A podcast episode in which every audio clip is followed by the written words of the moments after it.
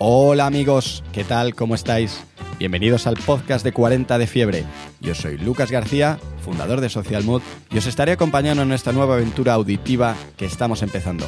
Obviamente no estaré yo solo, tendré conmigo a parte del equipo y a invitados igual de enfermos que nosotros por el marketing y la comunicación digital.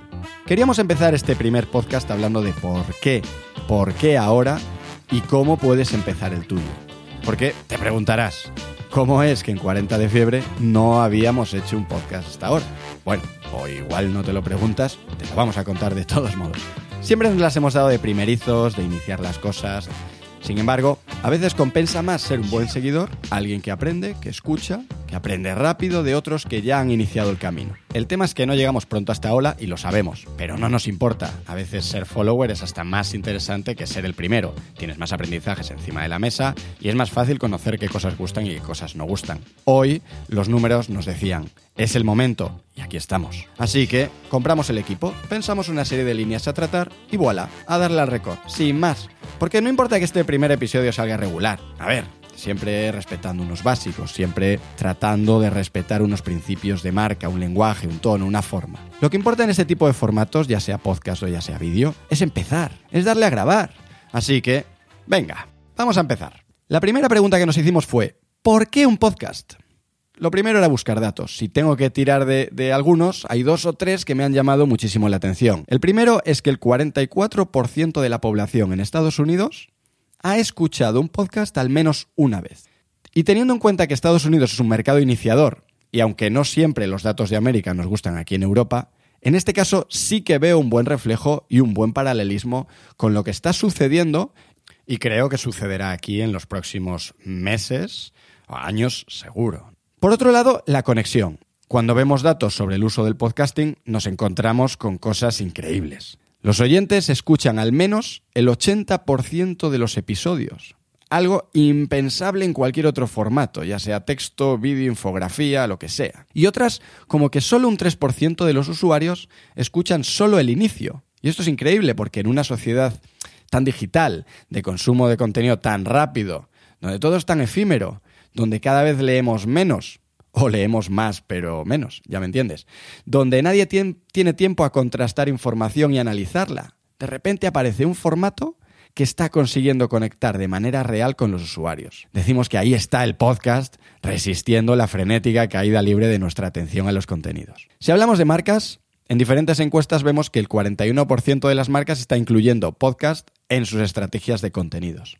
Y es normal, Primero, por el auge de los adblockers. Segundo, porque la voz es tendencia clara para los próximos años, con todos los dispositivos como Alexa, Google Home, etcétera, etcétera. Tercero, por la facilidad de consumo de contenido de este tipo.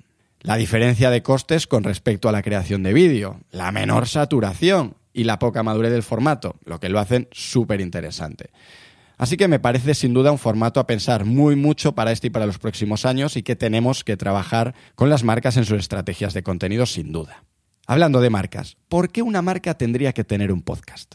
Bueno, he traído cuatro razones principales. Obviamente, siempre hay que mirar muy en detalle la audiencia, la marca y los objetivos que queramos conseguir. Es decir, que no porque ahora esté de moda el podcasting vamos a montar uno, ojo con esto.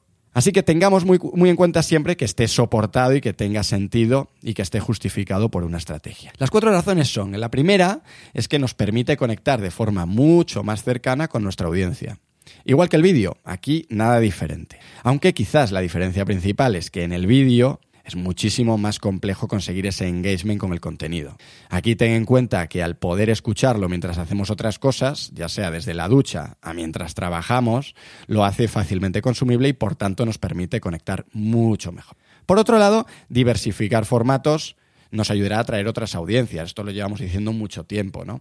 Si haces contenidos en un solo formato, atraeremos audiencias interesadas en un solo formato o que vienen de un solo origen. Por otro lado, al ser un formato que tiene menos competencia, por tanto menos saturación de contenidos, tu mensaje tendrá mucho más impacto. Esto siempre a priori. Ojo también, porque hay que aclarar que con el volumen de crecimiento que está teniendo esta industria no siempre será así. Entonces hay que tener en cuenta siempre los datos antes de tomar este tipo de decisiones. Y por último, y esto ya como decisión de presencia de marca, quizás lo tuyo no sea el texto, quizás lo tuyo o lo de tu marca no sea el vídeo, quizás no seas diseñador barra diseñadora, Por lo que aquí tienes un nuevo formato a explorar muy interesante. Entonces, si estamos convencidos, la pregunta será, ¿cómo empezamos? Y aquí quizás tengo lo mejor de este formato. Es que es como el running. Ya, todos tenemos todo lo que hace falta para empezar sin necesidad de gastar o comprar nada.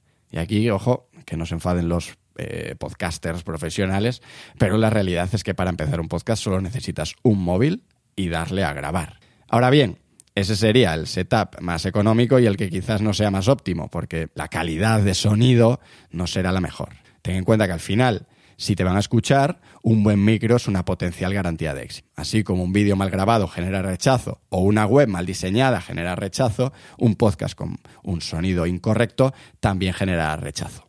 ¿Qué hicimos nosotros? Buscando información de diferentes podcasters consolidados, encontramos que muchos habían hablado de sus setups, es algo bastante tradicional. Entonces, haciendo análisis, lo que encontramos fueron diferentes configuraciones con obviamente diferentes precios. Desde 100 euros todo el setup a 2.000, 3.000 o incluso 4.000 euros. Nosotros siempre tratamos de optar por opciones que nos permitan obtener una calidad decente, una buena calidad, sin disparar los costes e ir evolucionando a lo largo del tiempo. Esto no se trata de tú grabar tu primer podcast con el mejor micro del mercado, más que nada porque la probabilidad de amortizar esa inversión es ínfima. Puede que esto no te funcione, puede que no te guste, puede que no sea lo tuyo y vas a haber hecho una inversión altísima. Entonces, nuestro setup eh, básicamente se trata de un micrófono Rode Procaster, que cuesta alrededor de unos 140 euros, una interfaz de sonido Focusrite que es el modelo Scarlett 2 y 2, ya que nuestra intención es grabar a dos entradas, siempre intentaremos que venga un invitado o alguien del equipo. Obviamente, pies de micro, en este caso de la marca Danbol, y cables de conexión entre micros e interfaz de la marca Ugreen. En total, unos 300, 350 euros aproximadamente. Por otro lado, grabamos y editamos con Adobe Audition. Aquí vas a encontrar obviamente mil opciones, desde gratuito con Audacity a opciones muy profesionales como puede ser Pro Tools. Pero nosotros ya contábamos con una licencia del paquete Creative Cloud de Adobe, así que tiramos por esta opción. Dicho todo esto, si no eres asiduo de escuchar podcasts o no has encontrado quizá buenos ejemplos, lo cual me parece importantísimo para poder empezar un podcast o cualquier cosa, al final todos necesitamos inspiración, ¿no? Te dejamos algunos ejemplos. El primero es el de Buffer, que es eh, esta reconocida plataforma de gestión de redes sociales, que tiene un podcast semanal que se llama The Science of Social Media, que nos encanta. Por otro lado está el podcast Marketing School de Neil Patel y Eric Su, con episodios muy, muy rapiditos, muy fáciles, de cinco minutos, que quizás es el que más escucho por la comodidad del formato tan cortito y tan masticable. ¿no? Además dan consejos muy accionables, es, es muy fácil.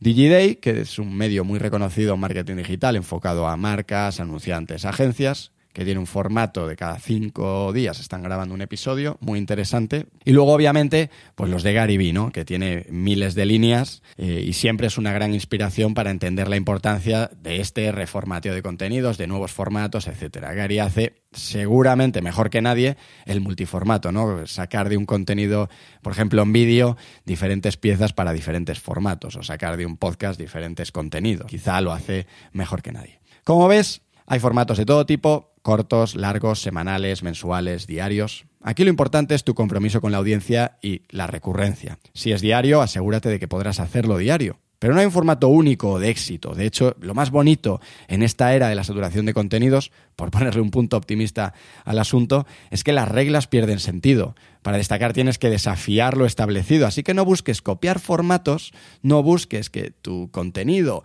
eh, ya sea en audio o en vídeo, tenga una, un, formato igual que el de Gary busca tener tu propio formato, aunque sepamos que esto es muy difícil. Y hasta aquí, queridos, queridas, enfermos, enfermas, enfermes, que el lenguaje inclusivo nos perdone. Queríamos hacer un formato rápido, fácil, cercano, muy al estilo de 40 de fiebre. Y os invitamos a que nos digáis qué os gustaría escuchar en los próximos episodios. Dudas, sugerencias, quejas, todo es bienvenido. Ya sabéis, hola arroba 40defiebre.com y trataremos de utilizar vuestros consejos y sugerencias en los próximos episodios. Muchas gracias amigos. Hasta el siguiente.